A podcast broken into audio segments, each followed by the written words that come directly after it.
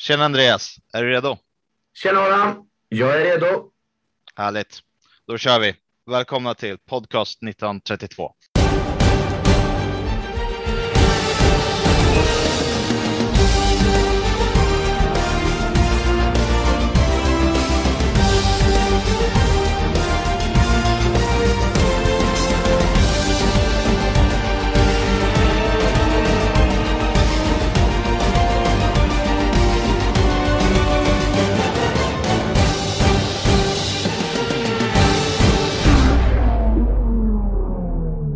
Men just det, vi kanske ska passa på att presentera oss. Eh, det är jag som är Andreas, mer känd som Nelsa. Eh, står på ståplats, eh, har gjort det i många år, försöker bidra med en så god stämning som möjligt, både på hemmaplan och bortaplan.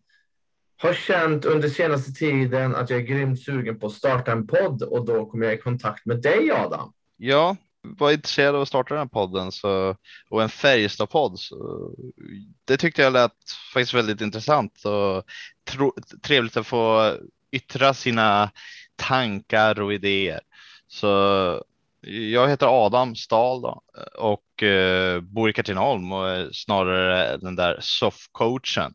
Sitter och tittar på tv och missar inte en match reser inte lika mycket på borta matcher som du och är inte heller tyvärr på plats i Löfbergs arena lika mycket som du. Men får titta via tvn istället. Och den här podden då tyckte vi skulle vara riktigt roligt att då kunna sprida till alla Färjestads supportrar runt omkring. Tanken är att vi varje avsnitt kunna gå igenom vad har hänt sedan senaste podden? Både matcher, det kan vara silly season, det kan vara rykten och med mera. Sen tänker vi att en gäst vore kul att ha, så vi har försökt planera för att ta med minst en gäst varje avsnitt förhoppningsvis, så ni slipper bara höra på dig och mig. Och i, efter varje avsnitt så kör vi en eh, kommande veckor också tills nästa podd. Vad kommer komma? Eh, kommer det vara några roliga, kanske en eh, deadline day på gång och liknande. Så jag tycker vi ska bli spännande att köra igång och bidra med lite roligt och spännande FBK snack. Och de första avsnitten som vi har för er, de kommer vara några specialavsnitt. Så de kommer vi ha med supportrar och anhängare till andra SHL-lag där de får berätta om sina lag och även delge lite hur deras syn är på Färjestad och just under, från den här säsongen och även generellt. Och det hoppas vi att ni ska få en härlig uppladdning inför stundande SHL-premiären. Och på tal om det så har vi ju faktiskt två gäster på gång. Eller vad säger du Andreas? Ja, vi har faktiskt två gäster med oss redan nu som eh, på olika sätt har en eh, anknytning till Färjestad. Så vi tänker att den äldsta kan få börja presentera sig. Ja, det blir jag det. Eh, Viktor Bengtsson heter jag, 32 år, eh, bor i Norge. Jag har missat en Färjestad-match eh, trots allt. Dock är de flesta på tv då, men eh, man ser de flesta man kan på live, men det är ju en bit att åka. Det tar ju ändå fyra och en halv timme att köra härifrån. Ja. Ja, mitt namn är, ja, mitt namn är Alexander Reichenberg. Uh, född i Sverige. Uh, är norsk nu. Uh, uppvuxen i Lillehammer. Uh, 29, 29 år, glömde jag kanske att säga. Uh, hockeyspelare. Så där har du mig. Ja, om vi börjar med dig då Viktor. Hockeymässigt var väl tanken att eh, du var ju den mindre rutinerade då tyvärr. Eh, ja, men du har en liten karriär. Jag har en liten karriär, men eh, inte så framgångsrik som Alexander givetvis då. Men det var väl framför allt i yngre dagar som som jag spelade aktivt. Nu är det ju mer på skoj här i, i Norge då, men. Det... Vad, vad har du spelat som högst då? Som högst? Eh, Alltså division 1 eller division 2, J20 Elite? Nej, eller? det var ju junior, juniornivå som, som jag var som mest aktiv fram tills jag var 18 egentligen. Eh, Mm. Så jag var med på TV Pucks-uttagning och sen så var det väl någon landslagsuttagning för juniorer där också, men eh, där kom jag inte med kan jag säga. Det var inte, jag var inte bra nog. Men eh, var du i Färjestad eller vart var du och spela? Nej, jag spelade, jag spelade i Skåre, gjorde jag. Ja. Så, farmarlaget. En offensiv högerskjutande tung back. Stämmer det? Det stämmer. Stämmer väldigt bra. Ja, du ser. Alexander då? Ja, Du har haft en lite längre och mer framgångsrik karriär. ja det hoppas jag.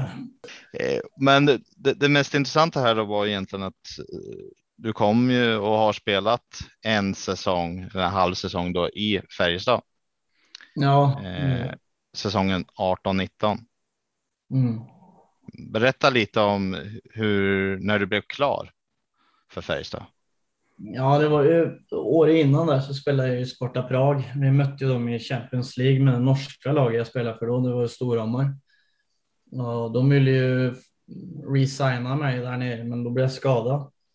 Så jag var ju borta från hockey i, alltså om man tänker matcher då, eh, lite över ett år. Sen kom jag tillbaka ganska tidigt och så träffade jag ju Färjestad-killarna i, på Strömstad Hockey Classic. Jag kände ju, kände ju Linus Johansson och lite innan så jag var ju med på hotellet där. Och jag stod och tjötade lite med både Penneborg och ja, lite olika spelare som man, som man har kanske mött innan ja, på någon juniorlandslag eller någonting. Och sen, men det som var lite kul var ju det att jag kom ju tillbaka för jag skulle spela en ganska viktig match i Norge i OS-arenan. Så jag fick ju lov att snabba mig lite där för att bli frisk i benen för jag blev skadad i knät. Kom tillbaka så åkte jag direkt på landslagsläger eh, efter att ha spelat bara några få matcher. Och då var ju Penneborg och Jakobsson var ju på läktaren och kollade den här turneringen i Oslo.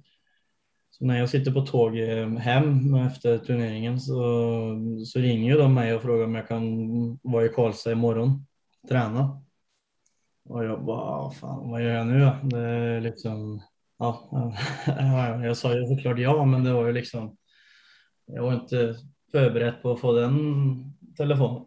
Så jag hoppade bara på det och åkte till Karlstad och var med och tränade. Och sen spelade jag väl dagen efter tror jag, mot Örebro hemma. Så det gick ganska snabbt det.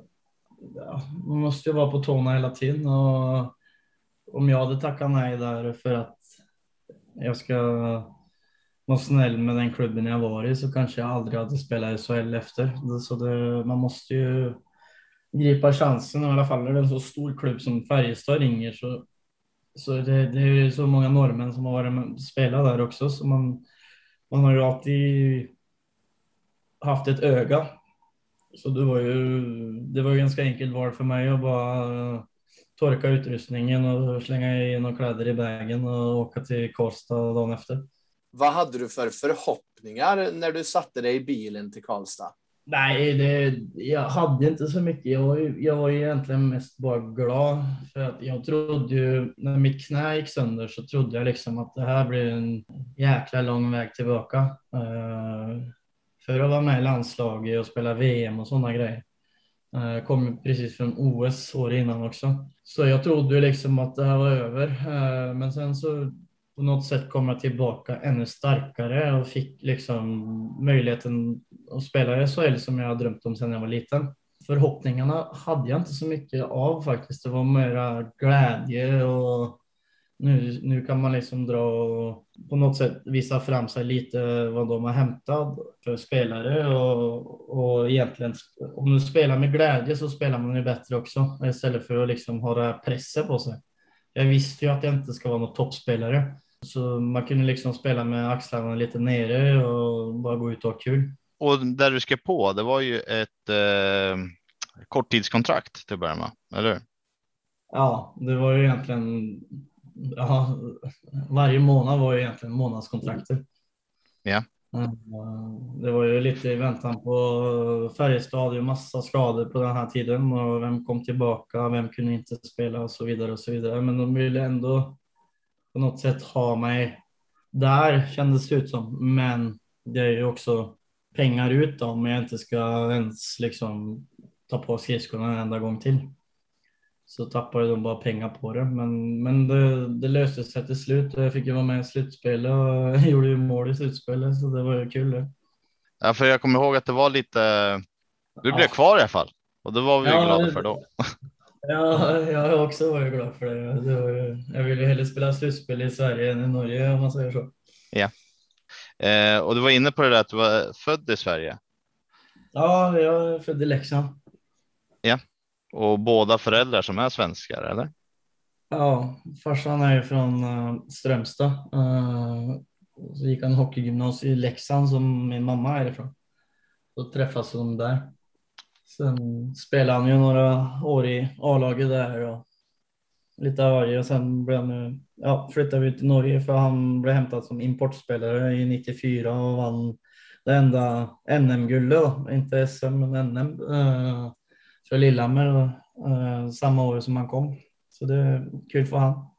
Och efter Färjestad, de, du var ju, skulle säga det att du var ju, du kom ju till Färjestad då under säsongen 18-19 och sen dess har vi haft 19-20 och så förra eh, pandemiåret 2021.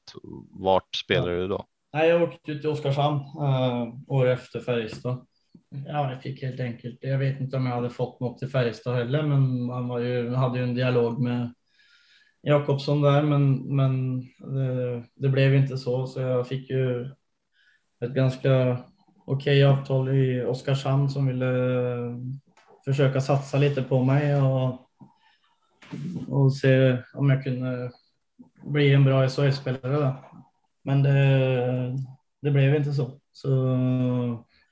Så jag bröt kontraktet och åkte till Österrike istället, mitt i säsongen. Eh, då var jag där ända till februari, då stängde de ner den ligan för corona. Och sen flyttade jag hem till Norge och då gick jag till Stjärnen, ett norskt lag, eh, i den här coronasäsongen. Och den, eh, den slutade ju 2 januari.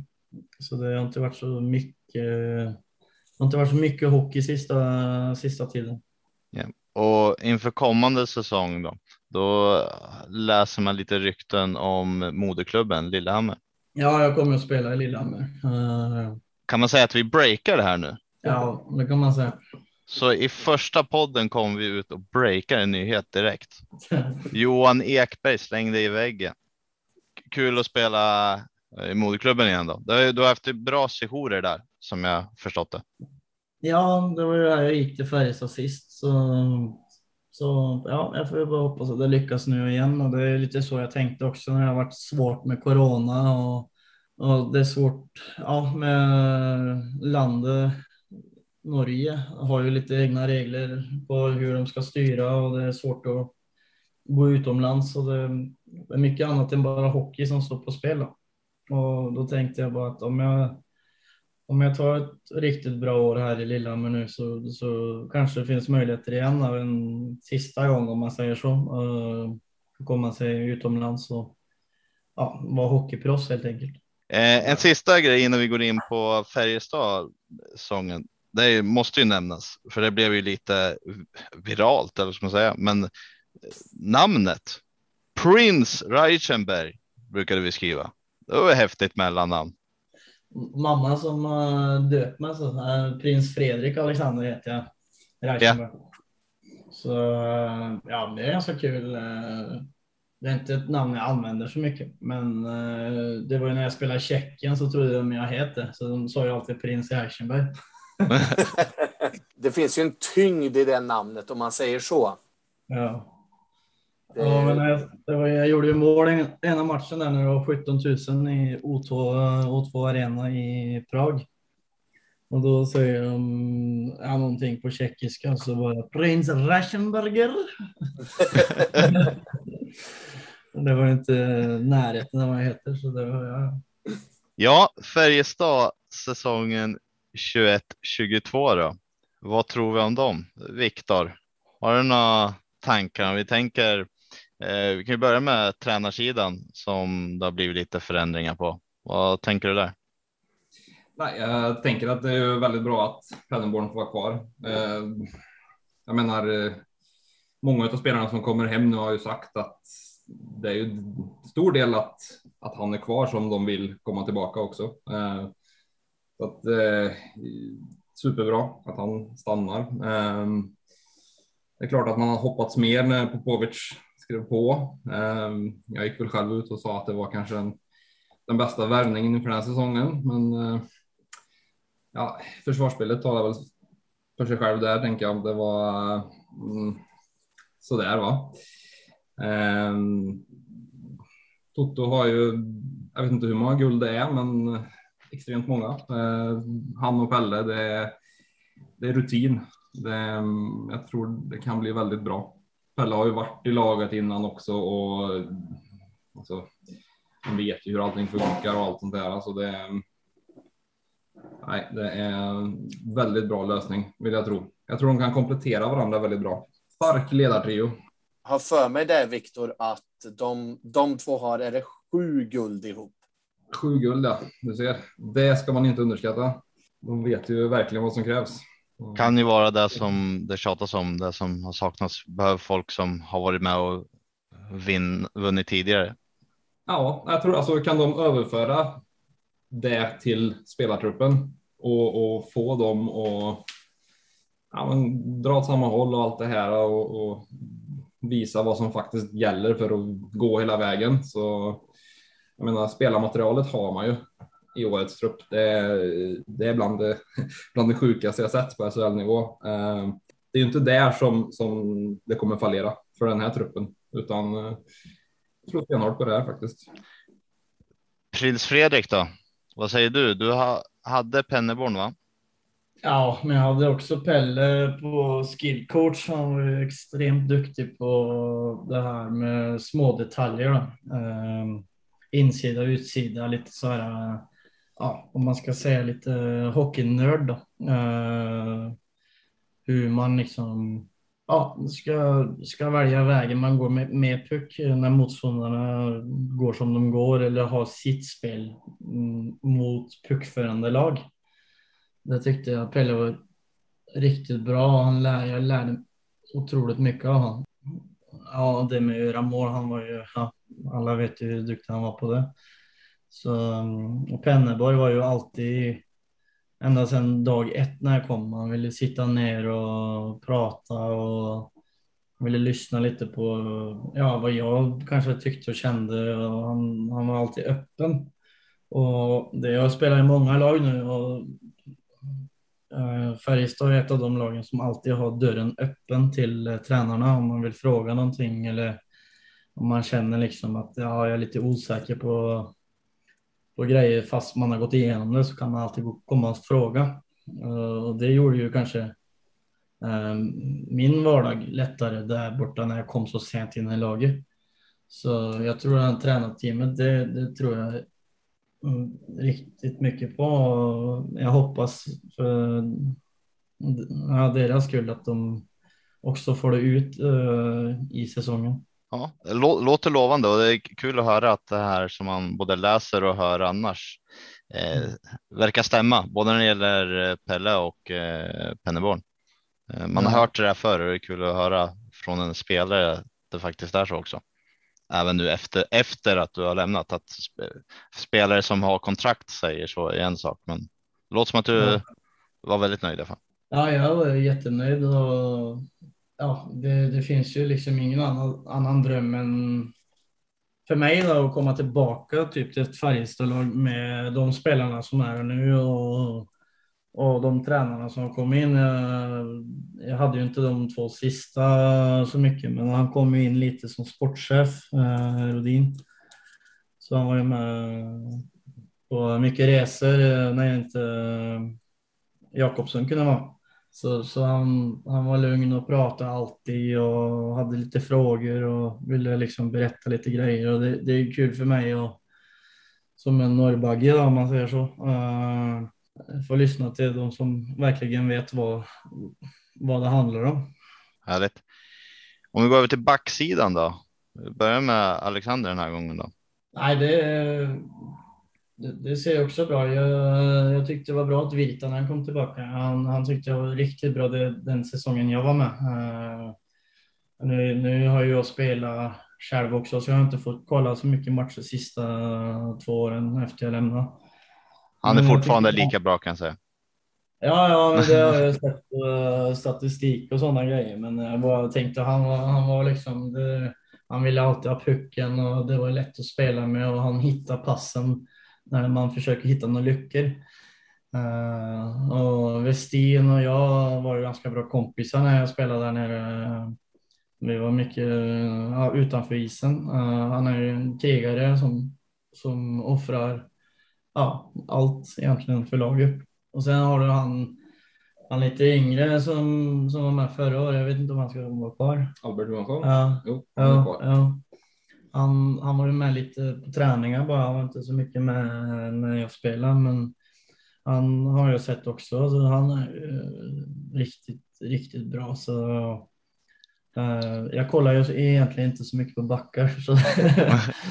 Men sy- syn, syntes det tidigt på Albert, du som då tränade med honom, att det här var en Ja. stor talang? Ja, det brukar ju vara lite så att eh, de yngre är lite osäkra och eh, när de kommer upp. Men han, han kändes ut som man liksom, det, det här ska jag ta. Alltså det, inte, inte ansvarig liksom, men att man kommer upp i ett A-lag och inte är blyg och, och är försiktig. Att man liksom spelar typ det spelet man spelar som junior fast på ett högre nivå. Och om man börjar där så kan det bli bättre och bättre hela tiden. Men om man börjar som blyg och osäker, då gör man ofta fel och så, ja, så kan det gå andra vägen istället. Men han, du ser ju själv, han har ju, han har ju slagit ifrån sig om man säger så. Micke Wikstrand, vår andra stjärnback, var väl med samma säsong också? Ja, han var kapten för mig. Eh, det, det var ju, han är ju, vad ska man säga? Uh, nästan som man bara vill ge honom en kram, för han tar ju hand om alla hela tiden och vill att alla ska känna att eh, man är en del av laget.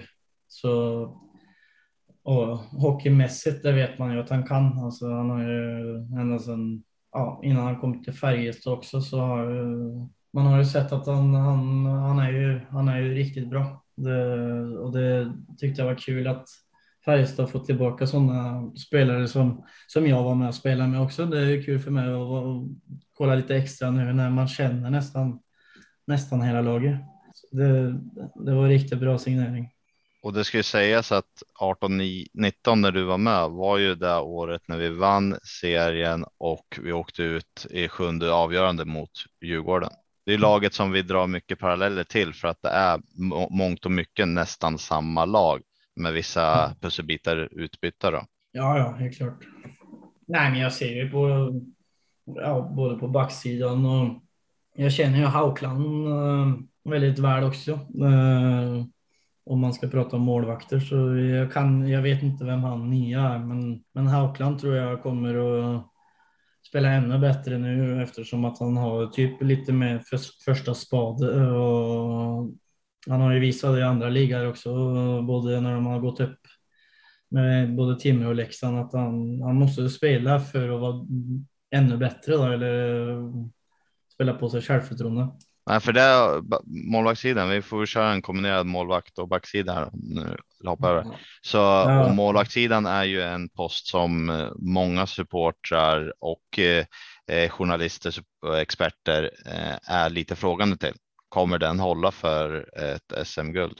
Vad skulle du säga då som har lite koll på Haukland? Ja, jag tror det. Han, han har en vinnarskalle eh, som är eh, ja, som man inte ser så ofta. Eh, Om, om man har två bra målvakter så, så blir det lite mera annan match eller om man håller en nolla kanske han får börja nästa och så släpper han in tre och så byter man.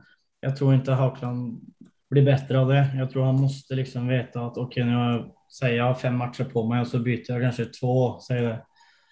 Och då, då kommer Haukland bara bli bättre och bättre. Och, ja, han har ju visat det både i Finland och i allsvenskan. Och eh, han, han behöver spela mycket för att stänga buret, då, om man säger så. Och jag tror att han kan vara en spelare som hjälpa eh, Färjestad till ett SM-guld.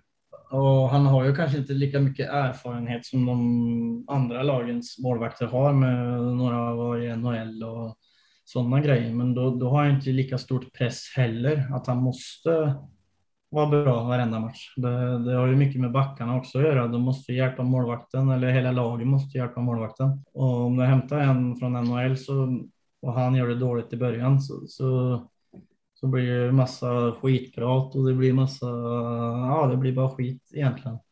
Och det tror jag är svårare än att du ska hämta en målvakt som ja, för första gången i Färjestad kanske ska ha en första spade. Jag tänkte bara flika in där och just det här med Alltså det året han var i Leksand när de gick hela vägen. Alltså han stod ju på huvudet så många gånger när de mötte Modo i finalen så att han är en bra målvakt. Det vet man ju. Mm. Uh, han, han, har det ju i sig. Det har han ju visat.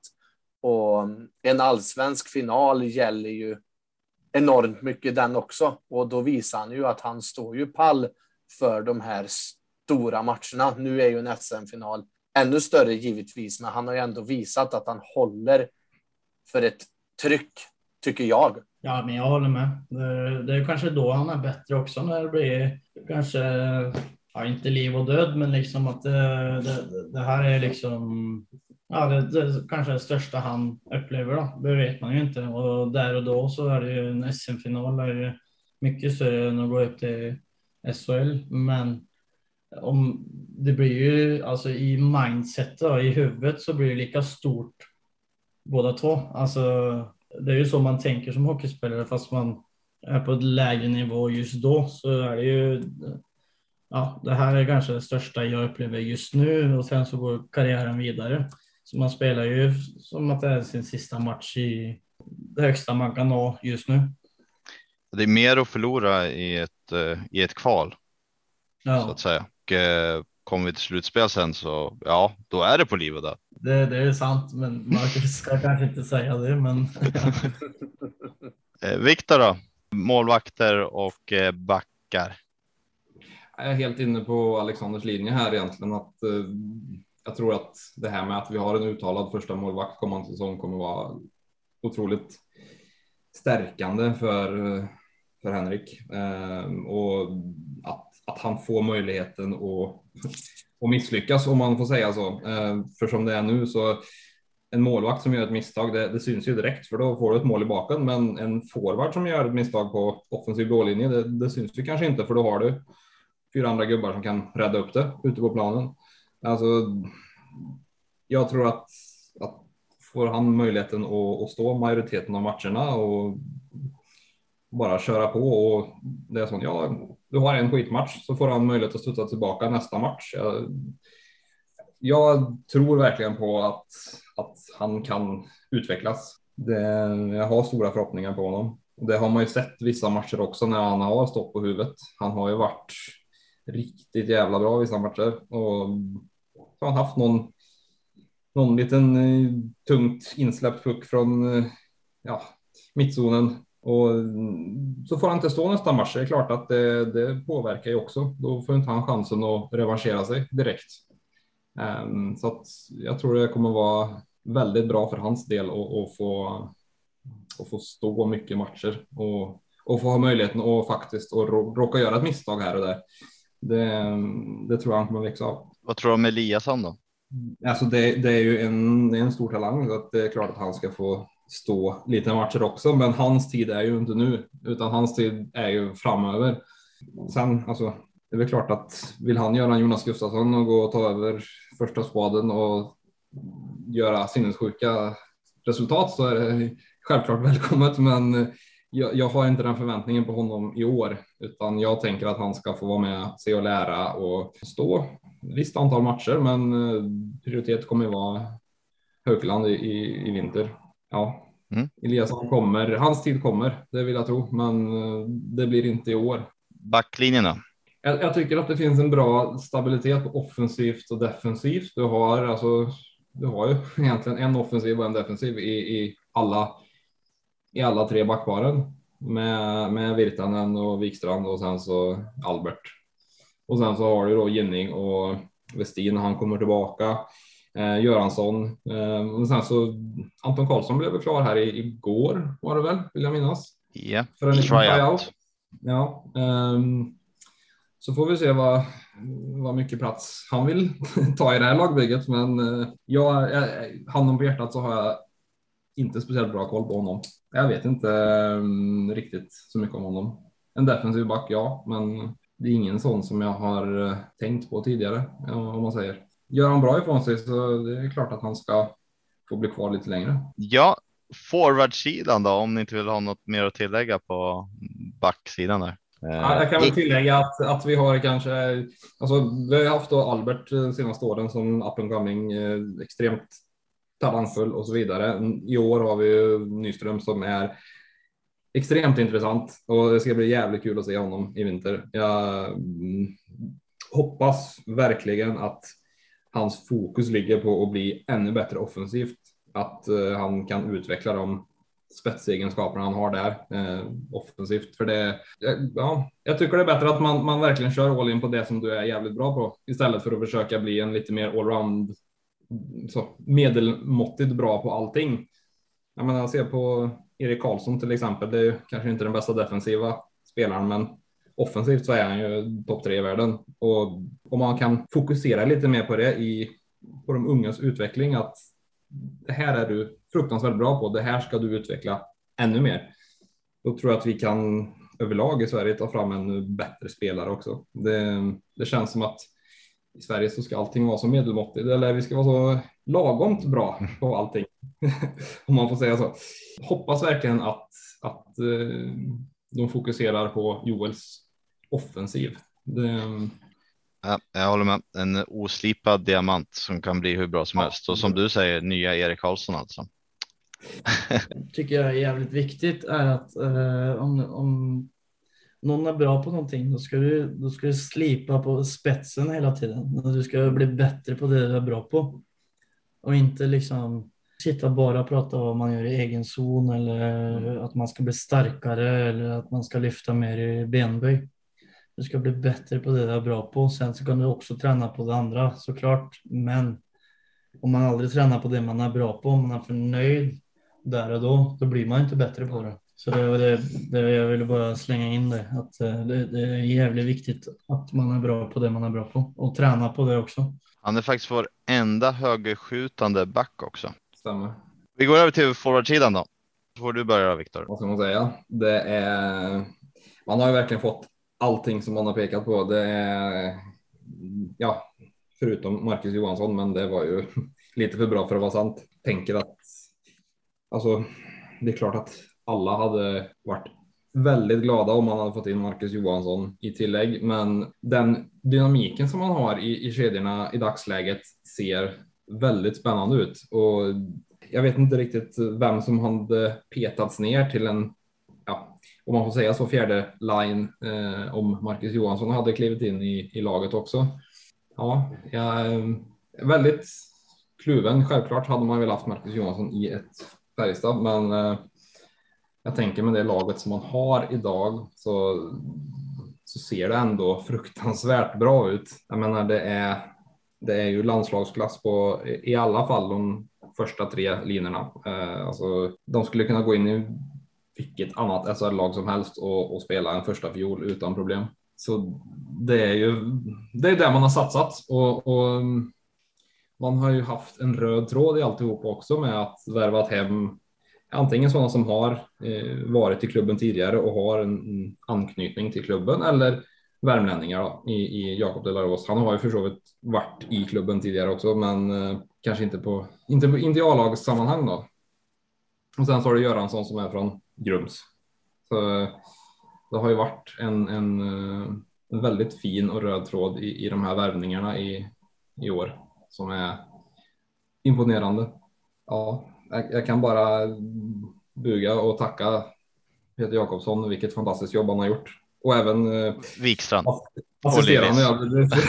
uh, nej, fantastiskt. Jag vet inte om det finns så mycket mer att säga om det här. Är, är det någon i laget du skulle säga så här stick?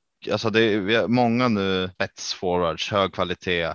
Eh, men finns det någon som du tycker antingen sticker ut eller som ändå är lite viktigare än någon annan? Jättebra fråga. Ehm, alla bidrar ju på sitt sätt. Alltså, Linus kommer tillbaka med sina ledaregenskaper. Det saknades ju verkligen i fjol. Alltså du har ju Nygård kommer och kör sin garanti på ett PP per match. Sen så har du Lillis som tack vare Nygårds PP kommer leverera i, i, i just PP. Jakob Delaros var väl kanske den mest överraskande värvningen får man säga innan det började ryktas om att han skulle vända hem till Sverige. Så det var ingenting man såg komma, även om nu Peter Jakobsson har gått ut eh, i VF tror jag det var som han sa att han skulle på stående fot kunna erbjuda Jakob ett sjuårskontrakt om han kom hem till Karlstad. Så man, ja, det är klart att jag förstår att, att Jakobsson har varit på Jakob Delaros flera gånger och frågat om han vill komma hem. Eh, sen så har ju han bott i Karlstad i, jag vet inte hur många år nu, men han har ju haft lägenhet där så att eh, helt osannolikt var det väl inte när det började ryktas om att han skulle komma hem till Sverige. Jag eh, var väl, kände väl ganska tidigt att, att det lutar mer åt Färjestad än Leksand i, i det läget. Ja, eh, kanske att, att Nygård skriver sex år är väl kanske det som är mest sticker ut i, i, i det här kan jag tänka mig. Det är väl det längsta i Färjestads historia. Ja, och i SHL-mått också så är det bland det längsta som någonsin. Helt klart. Skri skrev inte Per Ledin något liknande jo. med HV? Och, och Joel Lundqvist med Frölunda. Så då, då hör du vad, vart vi landar, liksom, vad vi siktar på. Det är inga dussinspelare där. Nej. Alexander då? Ja. Vad säger du om ditt gamla lag, höll jag på att säga? Det är, dina, det är nästan samma spelare här på forwardsidan nu. Ja, det, jag känner ju lite till det där också. Jag spelade med hans brorsa i några år. Så, så han har alltid varit och han har ju tränat med oss några gånger också. Nej, men det ser ju riktigt bra ut. Där har du ju, du har ju det jag tycker är bra. Du har ju några som är skridskostarka. Du har några, några som är ja, målgörare. Sen har du några som är passningsläggare som Lillis typ. Då som alltid hittar någon lycka och gör en liten flickmacka någonstans som landar på bladen. Så det de har plockat ut nu tycker jag ser väldigt spännande ut. Du har lite högerfattade, lite vänsterfattade. Du har lite tuffa spelare som Rydahl och Linus och Ja, Itzel är kanske lite tuff han också. Han kan jag inte så mycket om för han spelar inte med. Det finns ju många spelare som har lite av varje. Alltså alla är ju bra, men alla har liksom sin egen spets. Och det, det tror jag gör ett lag starkare när du har eh, ja, Lindqvist som, som är bra på att göra mål och skjuta och, och, och helt klart på straffar. Ja, sen Wiksten vad säger du om Viksten då? Som, när du spelade med honom, då var han väl nere kring en tredje, fjärde kedja? Ja, jag spelade några matcher med han och Lillis faktiskt, eh, när det var lite mer skador. Eh, och det, att se den utvecklingen han har haft, eh, ja, samma med Lillis också, och efter jag åkte, då vann han väl poängligan, inte? Mm, Så det, då var det, han hade ju lite tufft det året när jag var där. Och men han spelar ändå powerplay och han, du såg ju hur duktig han var, men han fick kanske inte ut max.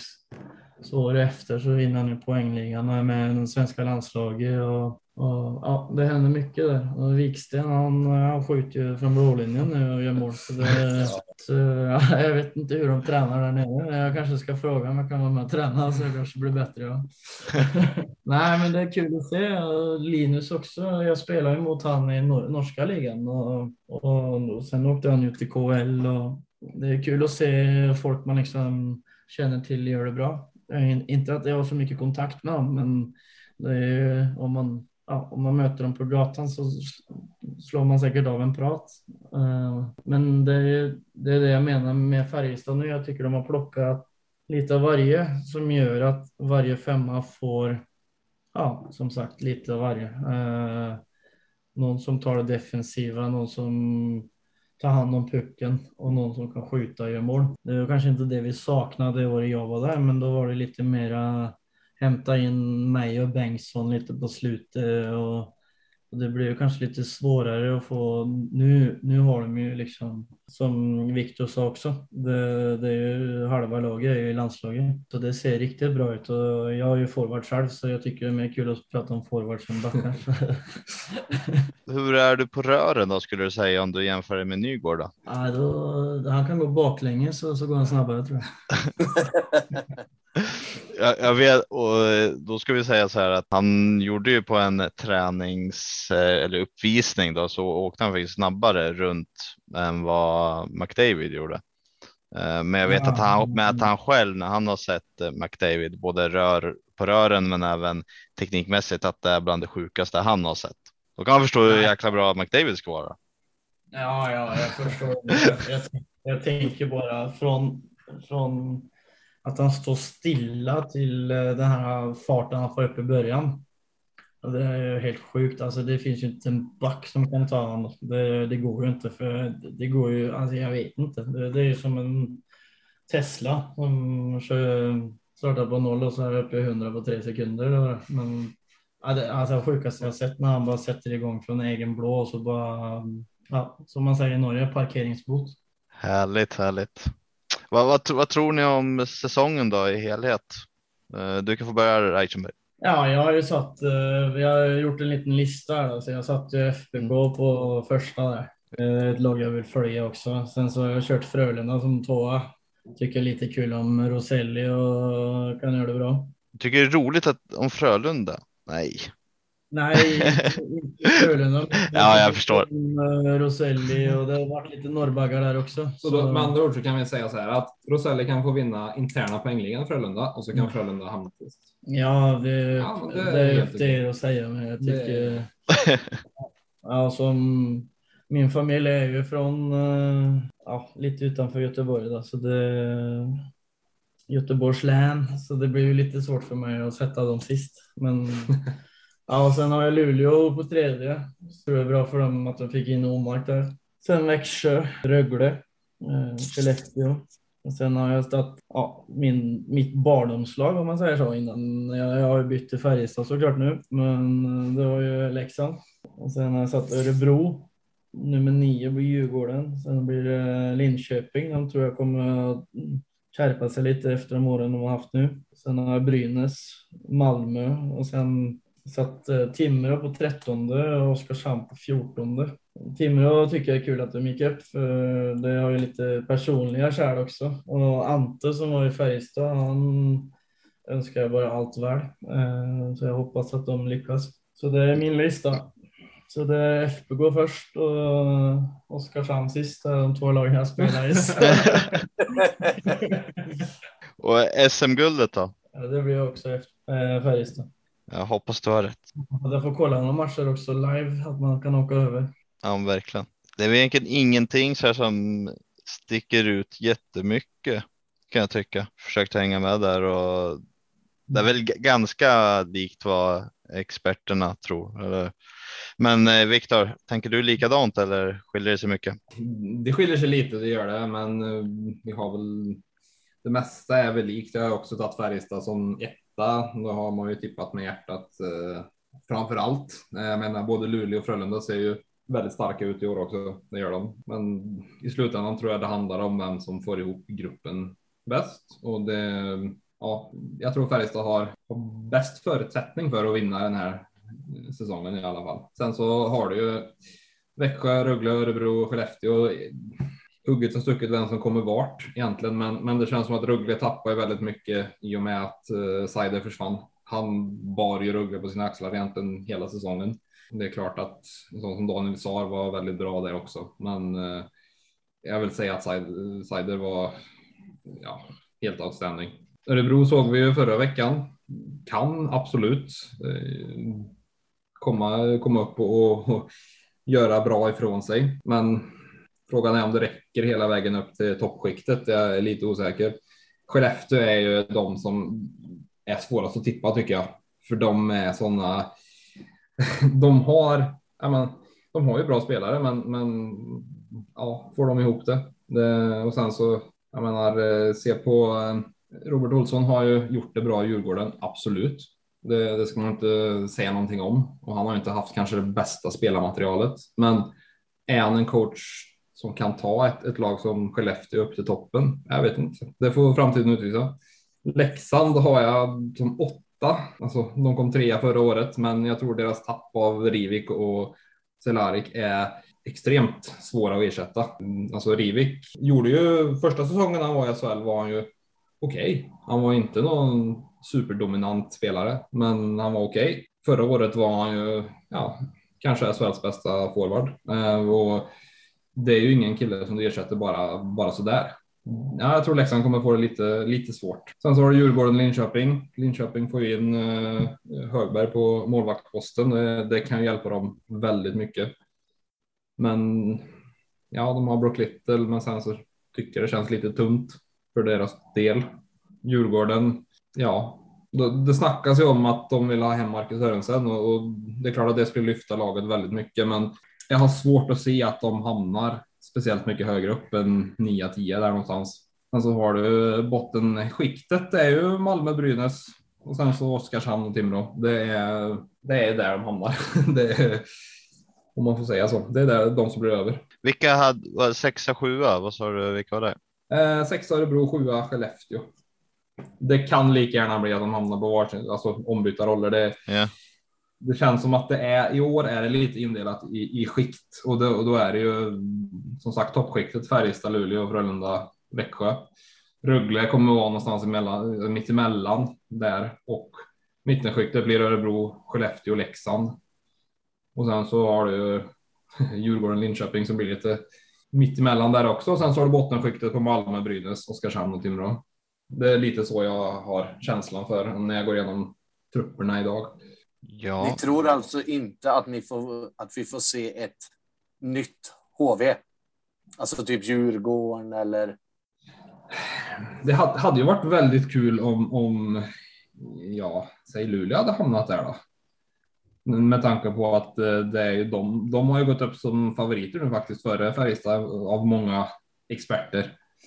Både Luleå och Frölunda. Eh, så det hade varit kul om de gjorde en HV71. Men eh, jag, jag har svårt att se det med de trupperna som de har. Det hade man ju förvisso med, med HV också förra, förra året, men eh, ja, nej. Det, det skulle vara Djurgården då i sådana fall som, som kan göra en riktig jävla plats som sparkar eh, Barry efter ja, strax innan jul och sen så går det bara käpprätt åt helvete. Det, det är den enda möjligheten som jag känner just nu. Rögle då? Ja, men Rögle har så pass. eftersom att de har varit så länge uppe i, i toppen. Nej, alltså. Och någon, någonstans på vägen så säger ju stopp också att uh, de glider igenom. Jodå, men de har fortfarande kvar många, många starka spelare och så har de, de har kvar samma tränare, de har kvar samma sportchef. Eh, Mm. Jag tror att Rögle har framtiden för sig faktiskt. Abbott-bröderna har gjort det väldigt bra i Rögle och det, Mm. Det måste man lyfta på hatten för faktiskt. De har, Mm. de har skapat någonting nere i Rögle som, som jag tror kan vara framgångsrikt i längden. Så nej, jag, jag vill säga Djurgården då, på, som svar på din fråga. Jag gillar det svaret. Det är taget. och SM-guld säger vi inte Djurgården, då säger vi Nej, då, då, det är dags nu. Det är Färjestad. Det är, det är torget som gäller i, i 2022 i april. härligt. Där vill man vara.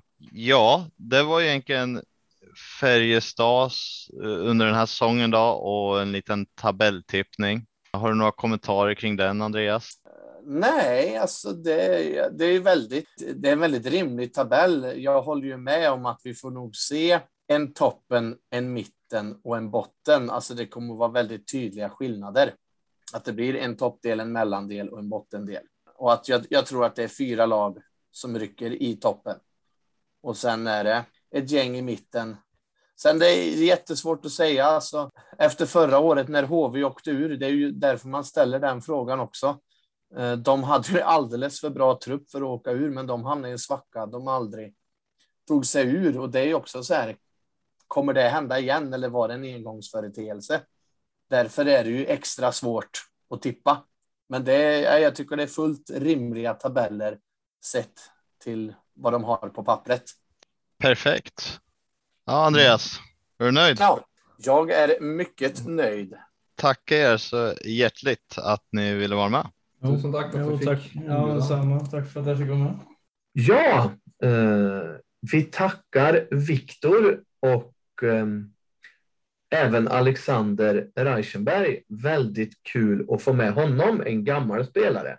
Höra hans syn, ja, men tiden han var i Färjestad och även vad han tror om årets upplaga. Eh, det känns sjukt kul att vara igång. Eller vad säger du? Ja, alltså eh, om jag var taggad innan så känner jag mig ännu mer taggad nu. Jag håller med där om Reichenberg, att få höra hans lite som har spelat med många av dem som är i laget i år. Det låter ju lovande. Det låter väldigt lovande. Men det var allt vi hade för premiäravsnittet, va? Ja, hoppas att alla tyckte att det var ett helt okej okay premiäravsnitt med alla tabbar och missägningar som man kan göra. Det får de ha överseende med. Vi kommer nog bli bättre och bättre för vad det lider. En premiär är alltid en premiär. Vi får jobba på det. vi jobbar på det så hörs vi om ett tag igen. Jajamensan. Ha det gött. Ha det gott.